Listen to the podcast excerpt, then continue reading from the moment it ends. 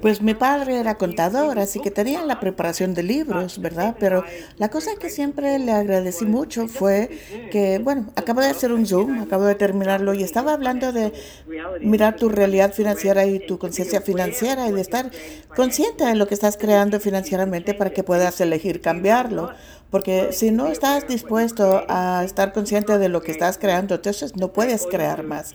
O sea, que todo lo que haces es dándote de cabezas contra la pared. pared. I want my Y lo que mi padre era fabuloso era que tenía la preparación de libros y, y entonces él me animaba también a que yo fuera creativa con todo esto. Entonces me hacía preguntas.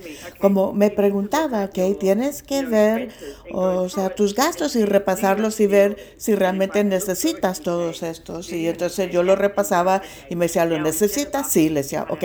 Entonces en vez de recortar los gastos, veamos qué podemos crear, qué más podemos agregar. Entonces cuando conocí a Gary y él habló de esta energía similar, yo estaba como, ah, puta mierda, este señor me está diciendo lo que yo sabía que era posible y que mi padre me había enseñado a hacer también.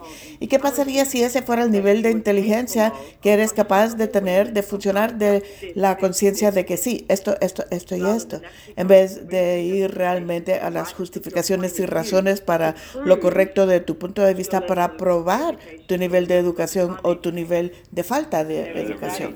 Y todo lo que es eso por un dios Acertado, equivocado, bueno, malo, por todos los nueve cortos, chicos y más allá. Entonces, ¿qué pasaría si puedes usar tu educación para crear la manipulación, para cambiar tu vida? para cambiar la situación, las áreas de tu vida que te gustaría cambiar basado en la educación que estás dispuesto a tener. my father was